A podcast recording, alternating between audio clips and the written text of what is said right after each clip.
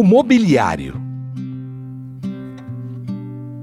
Um capítulo importante na história dos ambientes domésticos paulistas é aquele referente ao mobiliário.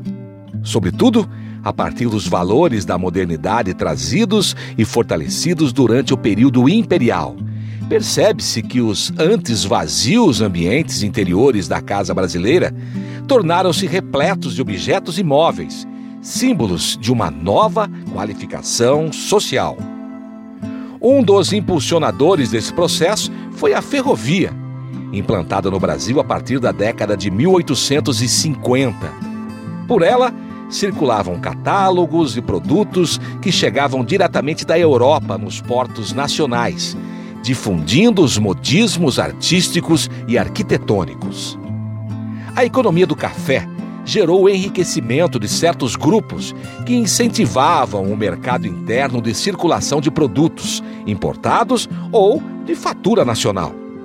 Contudo, este mesmo desejo de pertencer simbolicamente a uma posição social atingia também as classes mais baixas, as quais buscavam decorações internas e externas objetos e outras quinquilharias semelhantes àqueles consumidos pelos mais favorecidos.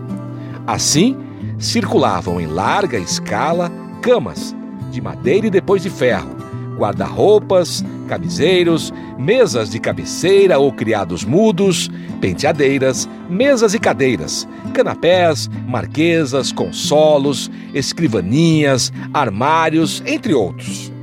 Conforme os novos ambientes privados iam surgindo, apareciam também novos móveis e objetos. Os estilos do mobiliário e demais elementos de decoração variavam até meados do século XX, conforme os gostos internacionais, especialmente da matriz francesa.